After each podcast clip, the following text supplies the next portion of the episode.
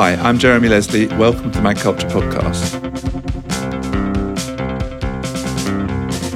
I'm here at our Clerkenwell shop, where I'm joined by guests from the wonderful world of magazines. We'll be hearing from the two principals behind one of my long-time favourite magazines, Buffalo Zine, and also from Louise Long from New Launch, Linseed Journal. First, though, some mag culture news. Thanks everyone who joined us at the shop or on Instagram Live for our recent We Love Music event. It was great bringing the events back to the shop, and we're looking forward to doing more of them in 2023. If you missed that evening, you can watch it on our Vimeo page. Uh, we recorded it from the Instagram live feed. And I recommend Paul Gorman's book, Totally Wired, telling the story of the rise and fall of the music magazine. In the run up to Christmas, we'll be raising money again for Shelter from the Storm with our now traditional Christmas cracker raffle. Keep an eye on Instagram for news about that, or better still, subscribe to our newsletter via the website. We're also planning our next Flat Plan magazine making masterclass. This is our intensive online weekend for wannabe publishers. It's a perfect introduction to editing, designing, printing, and distributing your magazine, and it's aimed at people who've already decided they have a magazine in them. We've seen a good number of magazines come about from previous flat plans, so expect news very soon on the usual channels Instagram, the journal, the newsletter.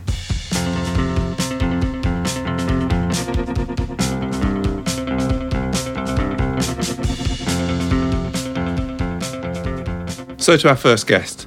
David Uzquiza is one of the team behind Buffalo Zine, the shape shifting fashion biannual. He joins me here at the shop. Welcome. Thank you, Jeremy. It's a pleasure. Now you've just been um, trawling the, the, shelves out there. Mm-hmm. Um, what have you discovered? What, what are you going to share? Yeah, I've picked a few. Um, I have to say I haven't actually read these magazines, but I picked um, the Real Review, issue 12. Uh, always a very pleasing format with thin paper and square folded in two. I have picked this issue because the, it's about a topic they call absolute proximity. It's about how um, these days, because of technology, uh, we all feel too close, uh, but without actually any real closeness. We all follow each other people's lives. We text, we, we see each, each other's on screen, but there's actually not real interaction. And there's a very interesting idea they throw here when they say, um, Ironically, big tech is, spendi- is peddling a nightmare vision of totally commodified internet, the metaverse, at exactly the wrong moment. So I think what they're trying to say is that um, uh, I guess some people at Facebook decided that it was like the right time to launch Meta after the the pandemic. But uh, what they say, what they're actually uh, proposing here is that maybe it was like the worst, the, the worst time because um, more and more users reach peak online ennui. So maybe we actually need to go backwards before we can actually go backwards in this uh, more and more digital world. It's always a fascinating read. It's, it's a lovely magazine. Mm-hmm. It's, it's, it's always well put together and it's always very thought provoking. Mm. It's interesting. I mean, it, it, that, that, that, I mean, they're saying that was probably that was being written maybe a couple of months back, but it literally now, as, as we're speaking, Mark Zuckerberg is is about to fire 11,000 staff and mm. so admit that they have almost overstepped the mark. Mm-hmm, mm-hmm. Yeah, it's um, well, it's they tried. Maybe it's not. It's maybe it's too. Uh, too... Are, you interested in the metaverse? No, I'm not at all. Yeah. No, no, no, yeah, no. Yeah. I'm not at all interested in the idea. That's why I'm interested about the idea of it failing, or uh, mm-hmm. but but only time will, will tell. But I think the the topic is a very interesting paradox. How uh, all the things we want feel very far away, uh, but everything else just feels too close. And we have this idea of uh, everything's just too close, but actually want to take more distance, which is why maybe more people are quitting their jobs or moving to other places, or kind of like withdrawing from uh, social life more and more. And buying magazines. And buying magazines, yeah. what else have you got? I have uh, a new launch of Epoch it's uh, a magazine about uh, as it says here, uh, the now in dialogue with history. So it's around history, but kind of like um, drawing um, threads and um, connections with the present and the future. It's visually really arresting because it's just like a beautiful compilation of imagery, portraits. Mm-hmm still life, uh, landscape, archive imagery. It's a lovely mix of the old and new, which is the key yeah. thing, I think. It's yes. sort of timeless. Yes, yes, totally. This issue is. Uh, I think the topic is uh, rituals. So there is a lot about like uh, everyday rituals, but also like um, important occasions like rites of passage, um, death, ceremonies with mind altering substances.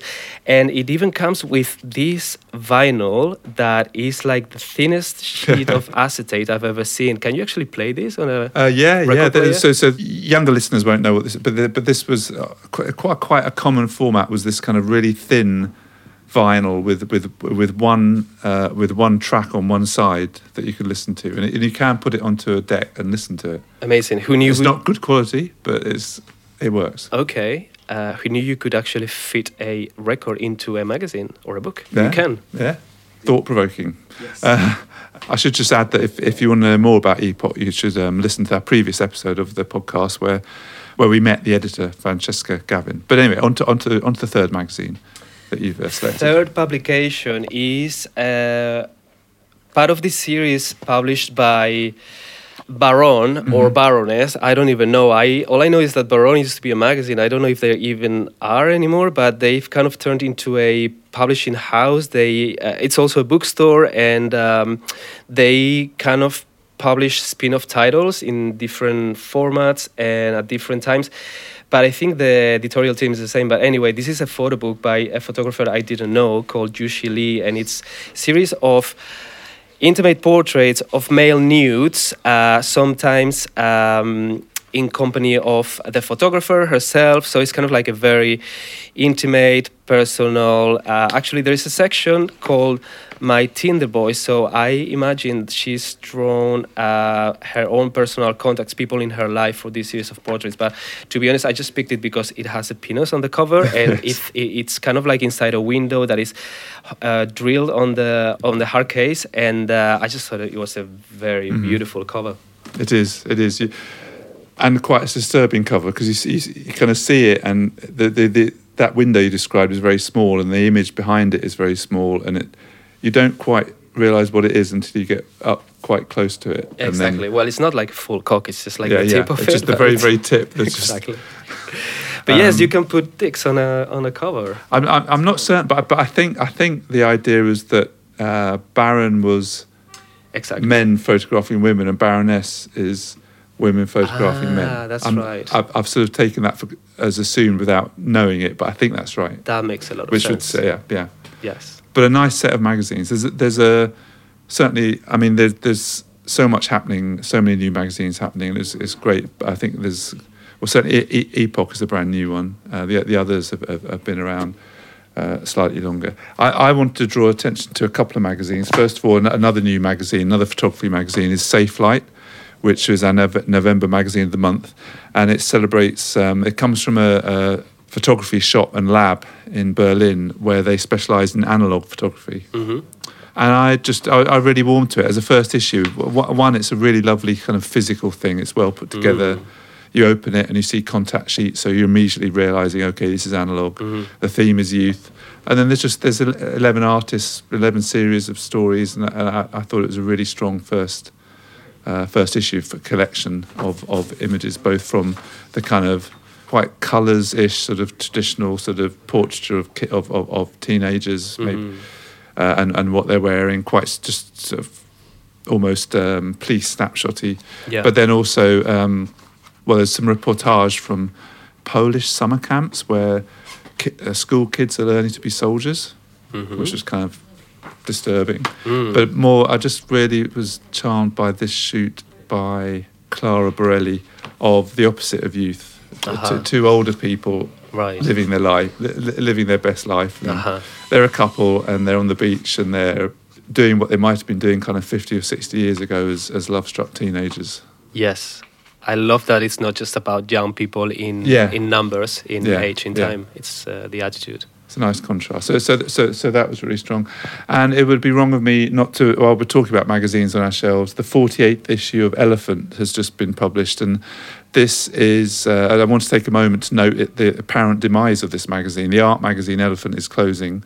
The owners have pulled the plug after after all those issues, and it'll leave it'll just it'll leave a real hole on our shelves for its unique approach to art and its place among the wider creative culture. Um, there's a lot of art magazines, a lot of magazines covering art in various ways, but Elephant always had a, a unique voice. And unless somebody pitches up and buys it soon, it's, it's going to be missing and leaving a hole. Is it the final issue or it's TBC? At the moment, this well, unless somebody picks it up and puts okay. some money into it, this okay. is the final issue, mm-hmm. which I mm-hmm. think is a real shame. Mm.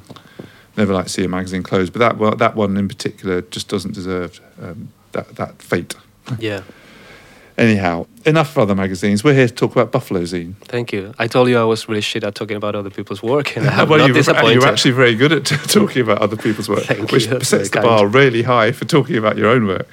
But of course, you don't make the magazine alone. Uh, you, you have a team of people around you, led by your co-conspirator in the project. Um, Adrian Gonzalez Cohen, who joins us on Zoom from Paris. Uh, Adrian, welcome. Hi, Jeremy and David. Hey. I'm really keen. I'm really looking forward to sort of talking about uh, Buffalo Zine. Congratulations on the new issue. Thank you. Um, now, I have spent an inordinate amount of my own time in writing or in talks and stuff referencing Buffalo Zine. So I know what my spiel around the magazine is, but I'd love to hear in turn from both of you how you see the magazine, how you do, how you, how you would describe the magazine to somebody who has never seen it. Adrian, do you want to go first?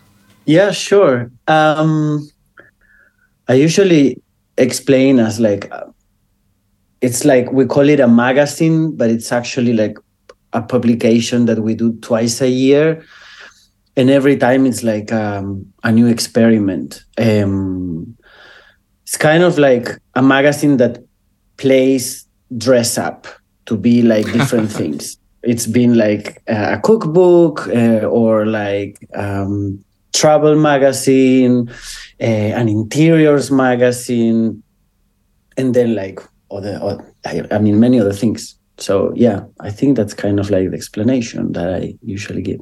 Would do, do you add anything, David?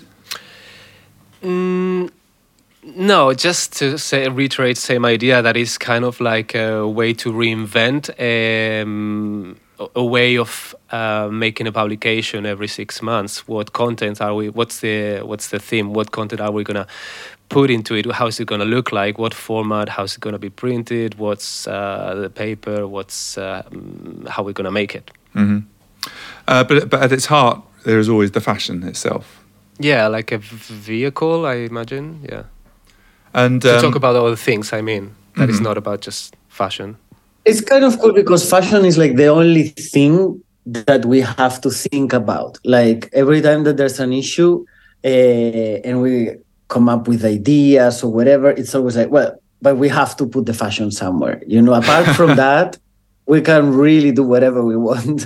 Uh-huh. So I guess that fashion brings us down to earth as, you know, something that in the end um, it's part of like something bigger and an industry and you know if not we would just be like in the clouds if it wasn't for the fashion. Absolutely. And, and i'm interested in the relationship between the, the the the different formats and the different ideas that you have around the actual publication itself the relationship between that and the fashion world because we we here at mag culture we have a huge shelf full of uh, fashion magazines. And it always strikes me that although a lot of the content, the fashion and, and the photography can be quite um, forward thinking and quite uh, experimental in, in the way that fashion can be, and yet the magazines themselves are all very traditional and conservative in the way they present themselves. They're very, they're all, you know, they're beautifully made and beautifully printed, but they are what they are. They're, they are big picture books full of fashion and advertising, and that's fine but that kind of the, the, the fashion world is kind of slightly stuck in that generic format, and yet you've managed to tear up that format and do something very different. Was that difficult to achieve? Has that been difficult? Well, it's difficult in the sense that it's uh, like Adrian said, like an experiment. So every time there's uh, things that go well and things that um, can go not so well, but it just takes um, extra work mm-hmm. to to to put that together we don't have like a template or something to go back to that is already there uh, when we start. Also, I think like fashion wise, as you were mentioning, um, I think like most of the fashion magazines are, you know, very within that frame of the fashion and the fashion is like trends so whether it's like on fashion at any moment you know people it's gonna translate that to the magazines. So i think something that we do is that we use fashion we use clothes but we are not in fashion. We are not like kind of pretending to show like the trend of the moment or the look of the moment or anything like this you know? It's more like we use the, the clothes and the product to tell whatever we want and obviously doing an issue about the chelsea hotel in 2022 it's definitely not in fashion yeah yeah yes but none, but the, I, I pre, I, you know, I, I get that it's not, you know, you, you're not necessarily working through the latest collections and ticking all the boxes that people need, but you are working with the all all the people that are doing that. You're working with the photographers and the stylists, the PRs, the fashion agents. You're working with the that same kind of an ensemble of people, but getting them to do something different. Mm, yeah, is that hard? Well, no, because people find the opportunity refreshing to mm-hmm. get out of the usual formats and uh, and stories and doing uh, following convention. But what's hard is like maybe um, or it was at the beginning the other part of like putting of uh, making it uh, of making the magazine work because a lot of people expect consistency and uh, and they want to know what to expect for the next issue if they want to advertise in it etc etc mm-hmm. so that that was challenging.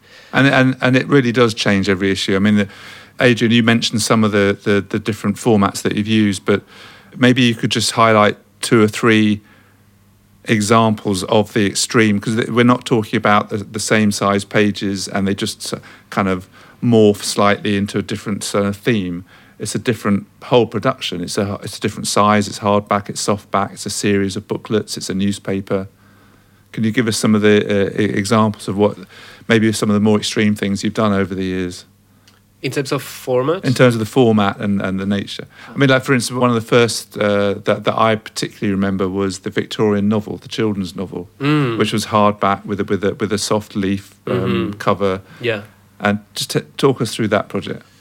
Um, that was issue three, and it was a. We were not on a on a biannual schedule yet, so it took us a little bit more of time to put it together. But it was a collection of um, content related to childhood and um, secret diaries and fairy tales and children's tales and all that very comforting world of childhood, but then mixed with um, with fashion shoots and illustration and interviews and um, all wrapped in this very classic hard uh, cover uh, mm-hmm. book that looked like a like a, if if it if a children's book would be a fashion magazine it would look something like that mm-hmm. i guess something that is very cool about about making buffalo is um, that usually when you spend like let's say like half a year um, you know working in something very specific. Like even at the beginning when when we did the second issue which was very much about like street culture and properly like this this kind of like zine imagery that obviously we play with in the originally with the name of the of the publication. But we really wanted to go to this type of um like very like street and lo-fi publications so it was like super cheap printed in like the thinnest paper. The like the cover was almost as thin as the pages inside. It had like a rubber that end up getting rotten after like a couple of years and melting in the pages. Like it was very like really raw, which is what we wanted. And and then when we finish, uh, we could allow ourselves to the luxury of do exactly the opposite. So that became something very Buffalo, you know. Uh, we kind of like enjoy ourselves into doing something completely different from the last thing that we did, which is very refreshing and helps us with the process. So that was when after that we did that book that was completely ornamented and maximalist and very expensive to produce, taking in consideration that we only did before that cheap second issue and the first one that was a um, newspaper So that one set the tone for I think what we were able to do because we never thought we were gonna do like a book like that. And now, like if you see the last one, it's like an encyclopedia. yes. Well, so talking about past issues and different formats. The issue before this we uh, was uh, Buffalo Pink, and we did a ridiculous idea, which was to do a limited edition of furry covers covered in uh, in, in pink uh, in pink fur. It was. Um, started kind of like a silly idea uh, that came up and we decided it was like perfect for that issue that was all about like girls uh, things girly and over the top and then also apart from that the uh, just on that issue i mean we, we, we do a lot of um, events with students here mm. and one of the magazines i always show is is is the the pink furry yeah. edition of the pink i mean the pink issue itself appeals to 20 year olds right now because yeah. it is it's it's what they grew up with maybe mm. well they were tiny but in, in this 90s or maybe because it's new to them no no there's definitely there's a nostalgia yeah there's a nostalgia for, mm. for that period um, Sorry, but I mean nostalgia eh, as for something that you were not there when it was happening. Well, when they were a child, yeah. when they were like this, this type, you know, with, yeah, with their yeah, Barbie doll yeah. and yeah, yeah. Yeah, no, but it, it definitely did in, in, a way that other examples might not have. But the, the one that really kind of hits home with them is is is the pink issue mm. and the amount of magenta in it, and then also that fluffy cover. Mm, yeah, yeah, yeah it was fun. And then the issue number 10, the unfinished issue, was also very fun to experiment with it because the, the objective was to make it look as if it wasn't properly bound, mm-hmm, even mm-hmm. printed, even trimmed. So it looked like uh, we wanted to make it look like a, like a dummy that you get sent from the printers when it's kind of like a work in progress. So it's not, it's kind of like falling apart a little bit and all the pages have different sizes, etc and talking through different formats, I mean, you mentioned this, um, Adrian, that the, the, new one is almost like an encyclopedia. We've got a copy of it here. Uh, the Buffalo Hotel, Chelsea. I mean, one of the things that's notable um, uh, is happening more and more is you forget you, you don't always put the full name on it. it. Becomes each one has its own title. It becomes, mm-hmm. in this case, Buffalo Hotel, Chelsea. Tell us about this. This is this is a special issue because because it's about the legendary Chelsea Hotel in New York, uh, which is so loaded with uh, history. So that is the first time that we do a whole issue about another existing business. I was thinking the other day, um, and without you know any um, how do you say like funds coming from it it's not like we are sponsored by the chelsea hotel so i mm-hmm. think that's important to mention mm. uh, there's no sponsoring here um, but we did um, an issue about um, yeah a functioning hotel um, but of course it's a very special one um, we wanted to do an issue about a hotel for a long time and then there's been like many things about hotels done in fashion, like in campaigns, like brands that made even collections, kind of inspiring in hotels, high street. So it was a bit like meh. But then when we saw um, that the Chelsea Hotel was reopening after 15 years, we were like, well, if we're gonna do that hotel issue, like it has to be now. Um, and we felt that was very refreshing to to go to the Chelsea hotel. Uh, maybe I don't know, five, ten years ago, it wouldn't be the same, but now it feels just like so kind of like out of what's going on in fashion or with ever, anything. And the actual hotel has been this time capsule, literally recently closed for 15 years that it was kind of like going to like an attic and open like the door and being like mm-hmm. you know all dusty and full of stories and it felt like it felt exciting and it was it was very exciting to do it and you actually moved into that a room in that well i mentioned several rooms in the hotel and made the magazine there yeah, exactly. So we, uh, we, we, we, it was a lot of back and forth with the hotel, but finally we, they agreed to the project, and we uh, it was kind of like an experiment for us again as well because it was kind of like a summer camp. We, uh, the core team of the magazine, um, we stayed there for a few weeks. It's a very clever idea to get some time in New York. Yeah, but a very busy time. Yeah, okay. very, very busy time. We actually didn't really see anything. I mean, except for like a Saturday that we uh-huh. went out for dinner or something, uh-huh. because it was a very packed schedule with people coming over to do things. Everything was shot and, uh, uh and produced inside the hotel. Um, that was actually like so frustrating. The fact that there was so many things happening uh, and so many like exciting people that we admire and you know they were coming there and having like a cocktail and you know doing an interview or whatever but at the same time we had someone doing makeup in like the suite in the seventh floor and we had like something do an interview in the lobby and you know prepping something for the next day. And it was lydia lange going like hi guys i want to introduce you to this guy. And go to have drinks or something. And we were like sorry we cannot. We have like to go to like a shoot now or whatever. And you know we were saying like we all the time we were there we were like half there because we were all the time like prepping and you know like organizing things and shoots and dealing with everything that i don't think we could have like the actual experience of like you know being in the hotel and just following the spirit of the Chelsea and just doing whatever or getting like wasted in the lobby. That was not the vibe. We were very like. I mean, but that but that is the lot. If you if you're involved in magazines, that's always the story, isn't it? Everyone thinks that you're kind of leading this glamorous life and you're doing this and doing that, but actually you're just working hard. Mm. But nonetheless, presumably, even before you got there, you had to do a lot of research into the history of the hotel and who stayed there, who lived there.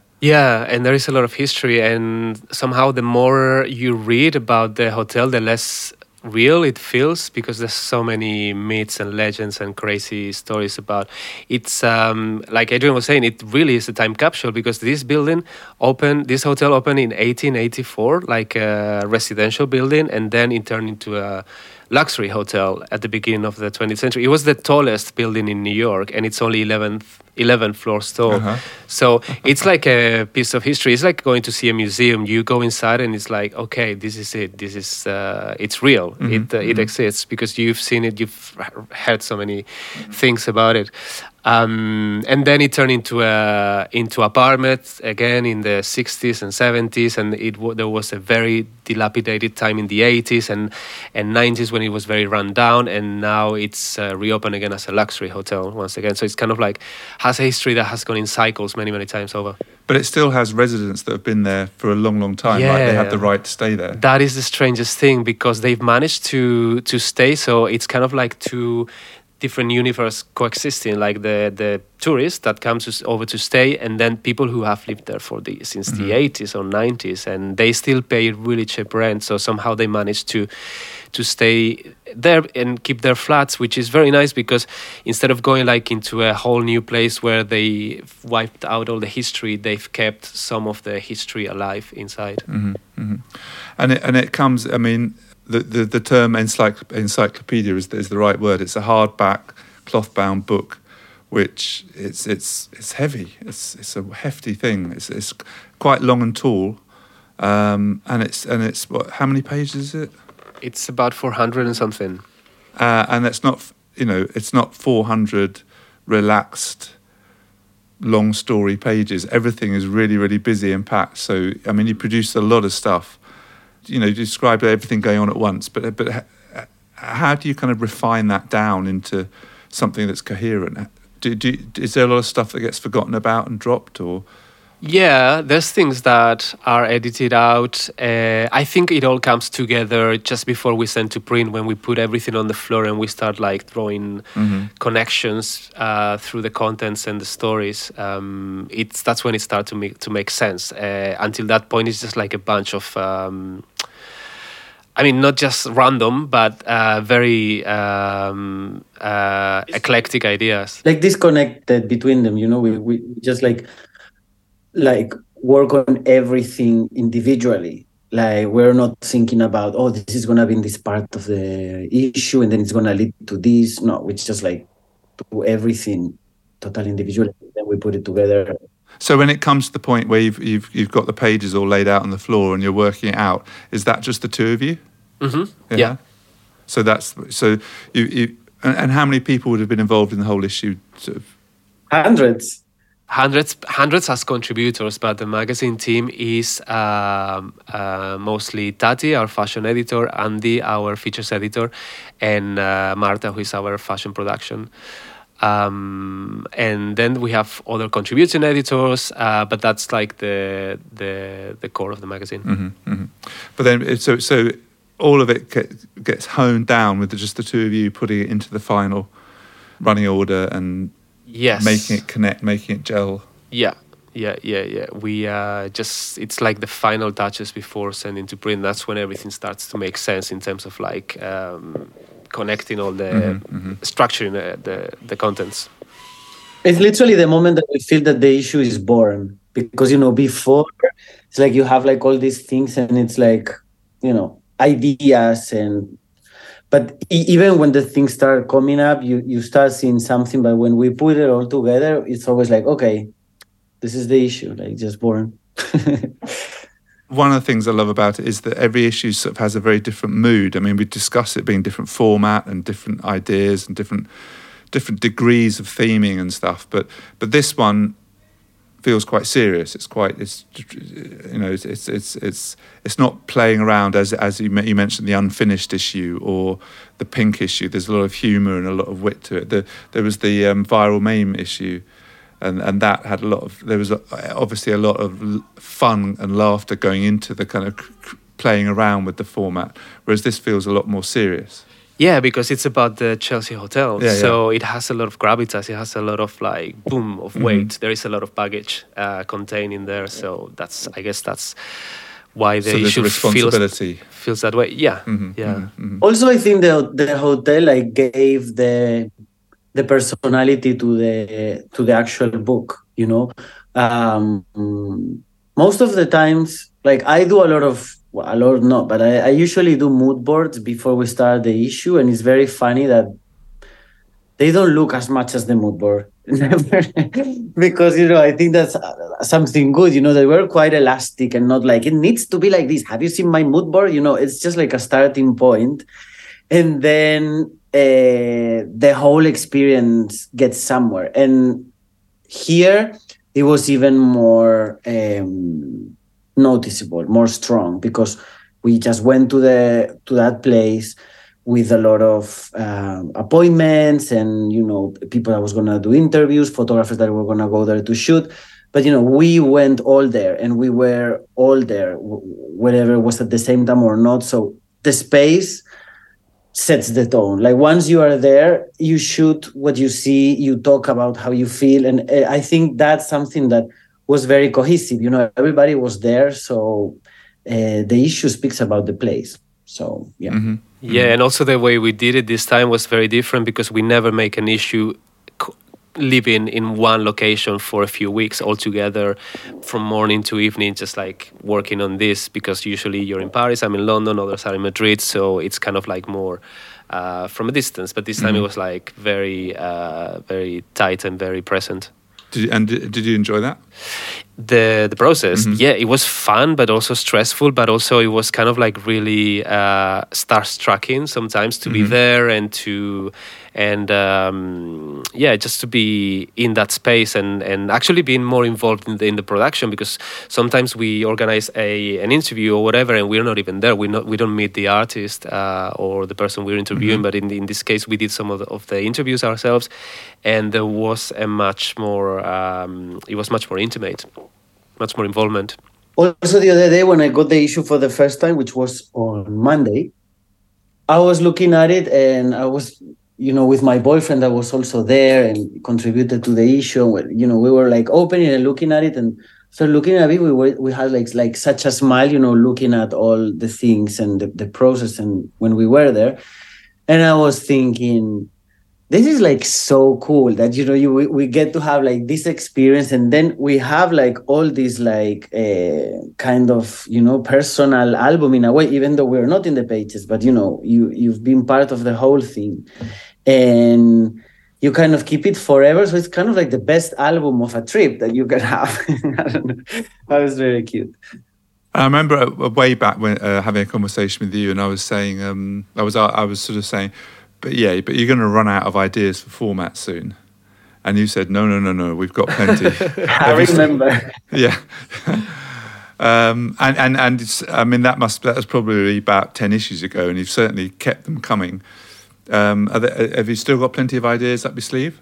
Yeah, you, there's always things uh, to play with. I don't think it's um, we're gonna run out of things to, to, to talk about or to show. Or yeah, there's always new mm. things, new challenges. But we shouldn't be holding our breath for a metaverse version. Uh, we did a viral issue during uh, that came out uh, that we produced during uh, mm-hmm. Uh, the biggest lockdown. I think uh, that was kind of our metaverse yeah. issue. the nearest, yeah. Yeah. but you also you've also been doing little um, digital zines, teasers for before the issues. Mm-hmm. Yeah, yeah. And uh, tell us about those. That's something we started uh, when uh, in spring 2020, when we were uh, at the beginning of um, the pandemic, and we decided to release a teaser version uh, online of the magazine with a selection, a small selection of contents of what the issue would be. It was when when it was difficult to distribute, so you know. Um, our distributor was not working, so people was not gonna get the copies, and obviously we wanted the people to to be able to to see the magazine. So we did this edit uh, that people could access for free and see it. And then the actual idea, we thought that it was very interesting um, to keep because there's also like many people, whether you know.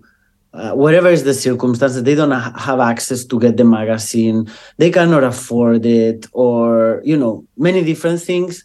Uh, that we thought it was still cool to to do it and have. You know, it's it's such a different experience from having the print, and also it's like a way shorter version but still you get like a vibe or you know it's like yeah it's kind of like giving like a hint a, a teaser of it uh, and yeah we like to to keep doing it every issue the hotel chelsea issue is just here mm-hmm.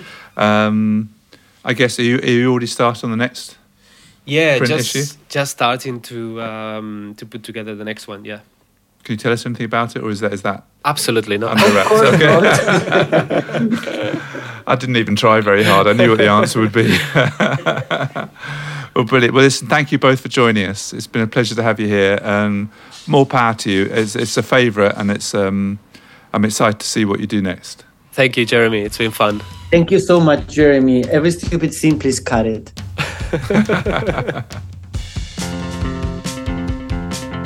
After break, we hear from Louise Long from the impressive new magazine Linseed Journal.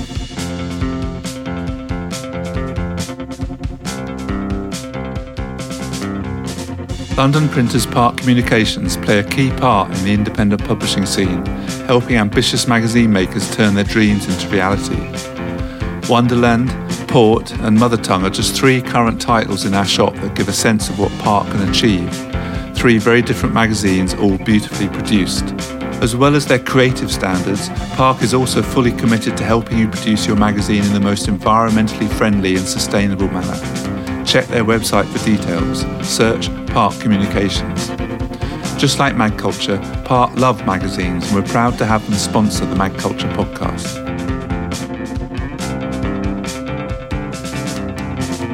On to our next guest.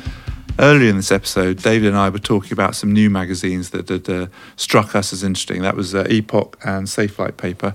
Another magazine that has arrived recently and with its first issue and is um, well worth investigating is uh, Linseed Journal. And I'm very pleased to say that Louise Long, the founder of that, joins me next. Louise, thanks for joining us. Hi, Jeremy. Thanks so much for the invitation. Um, and congratulations on the first issue of the magazine. Um, as far as I know, you've not made a magazine before. So, what led you to make one now? That's a good question. Um, I think it was probably something that I was thinking about for a while. Um, my background is not in the making of magazines, but as a photographer and a writer. So, I've contributed to and admired lots of magazines from afar. Mm-hmm. Um, and I think it sort of came about during the pandemic. Really, I had more time to um, bring all of my ideas together. And um, it sort of spiraled from being something that I thought I might just whittle away on, on my own to being much more collaborative project, um, working very closely with my designer and um, Phoebe on the editorial side, and Mm-hmm. um, yeah, progressed from there. Uh, and who was the designer? Uh, Emily Lu- Louisler. Were those collaborators, are they in London? Emily is in London, um, also in Hackney, and Phoebe at the moment is based in Italy, actually. Um, but we knew each other previously, um, and somehow we're able to work remotely these days. Have, having decided to go ahead and make, and make the magazine and finding your collaborators, um, I mean, I mean, it, it, I think there's sometimes a danger that it sounds terribly easy. It all just falls into place. It just happened. But you hadn't made a magazine before, so how do you how do you do it? How do you go about sort of thinking? Right, I've got to make a magazine. Did did you call on friends who did work in publishing, or Initially, um, I spent a lot of time thinking about it, probably too long, in terms of the concept and the sort of breadth of ideas and um, physically what it wanted to be, because I, I really wanted it to be an opportunity to work in print um, as a sort of lover of the printed object. Um, I think we it really sort of took shape once I initiated the open call. So I um, put out a call for contributors, and actually was really flattered by the number of responses I had. And then I sort of balanced that with um, inviting and asking um, people that I really was really hoping to work with. so perhaps people you didn't even know, but just specialists Exactly. who suited the job in hand? Yeah, so it was really a balance of com- um, commissioning people, particularly to um, you know pair up with written pieces that we already had, so illustrators who might work well with um, some writing, um, and then also just reaching out completely cold to people who I just admired and um, wanted to have involved. And um, yeah, it, it sort of quickly became about um, you know a collaborative project um, and allowing space for different types of material to live together. Um, and yeah, and then the design, um, the whole design piece was a kind of another stage, which um, you know really began to take shape once I started working with Emily, which was a little a little bit later on in the in the um, process actually. Um, but we really wanted it um, to kind of to give it time, both to allow contributors to have time to work on whatever they were um, sharing with us, and also for the design to evolve. Um, and so it was quite a long process. It was almost two years in the making Wow. um, but sort of you know different different yeah. rhythms um, and then the final stage of working with our printers looking at paper stocks all of that i mean i, I wanted it to be something that i enjoyed um, so you know there were times it felt more pressured but actually you know i hoped everyone involved felt like it was a nice project to be part of and i just wanted to do justice to everyone's contributions really. Uh, that whole process you just described makes absolute sense when you look at the the finished thing because it does feel sort of timeless and it has lots of sort of visual references to to atlases and other printed objects and things.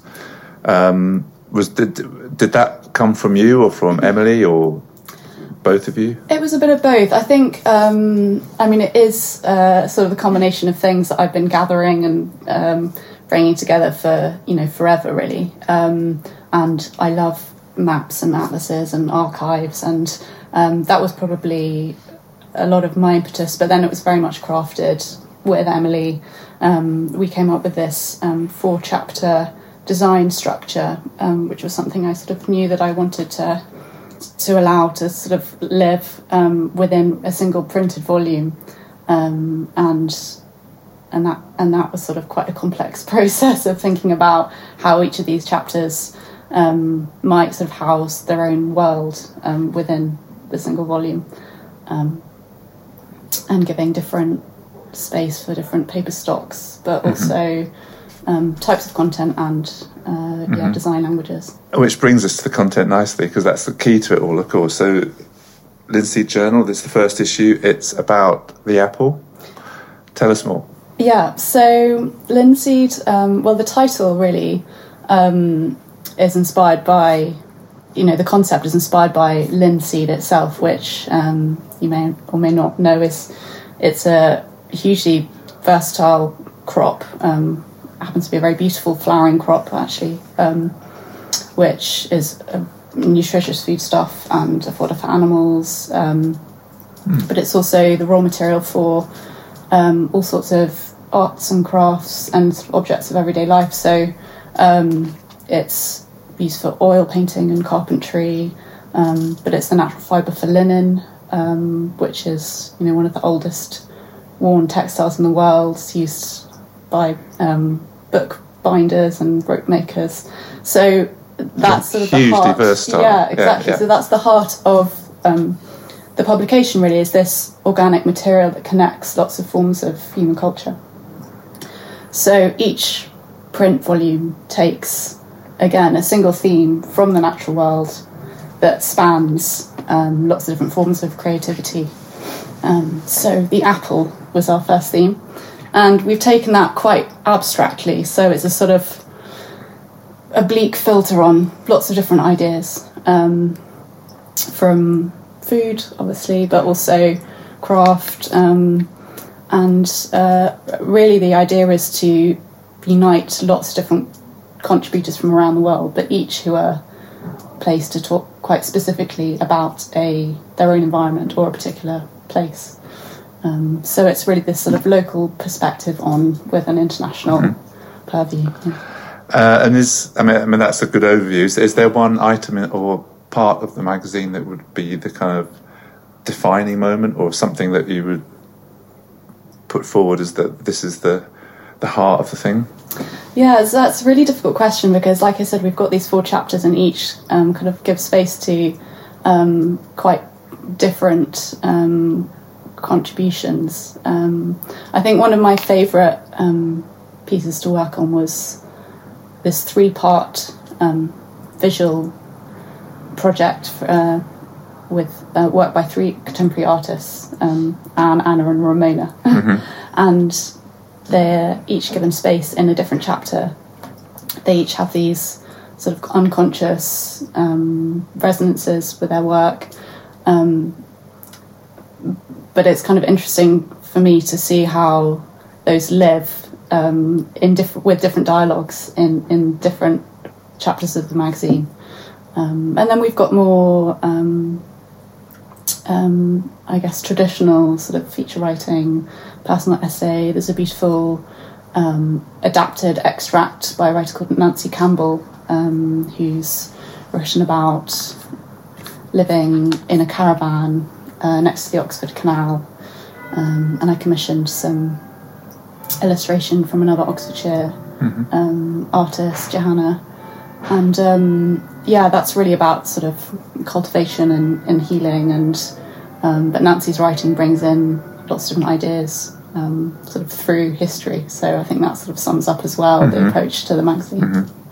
It, I mean, it does. It, it sort of gives a hint at the at the visual mixture. I mean, there there is there's fine art, or you know, modern art uh, but presented as it is, but there's also some lovely illustration that accompanies editorial pieces, as well as these references to maps and and um, sort of longhand note taking, sort of notebooks and things. Yeah, yeah, I really wanted it to be able to house very different forms of content. So, like you say, there's everything from poetry to art writing, food writing.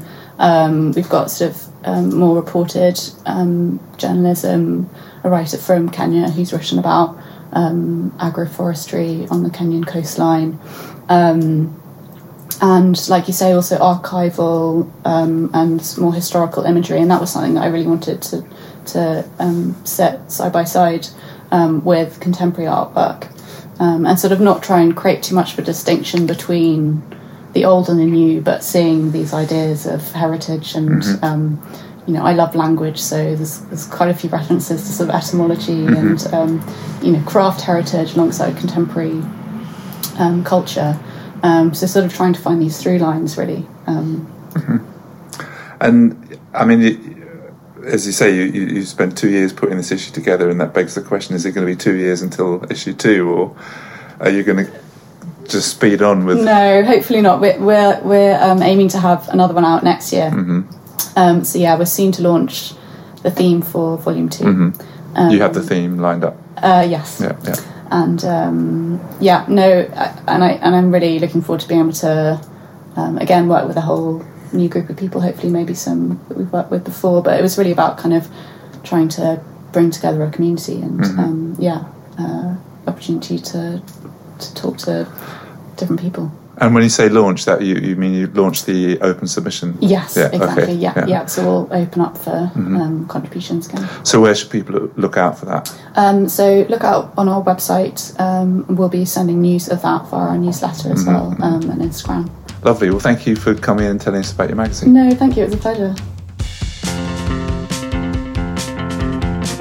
So that's it for this episode of the podcast. Thank you for listening. Thank you to all our guests, Adrian, David from uh, Buffalo Zine, and Louise from Linseed, uh, and to Park for sponsoring. And listen out for the next episode soon.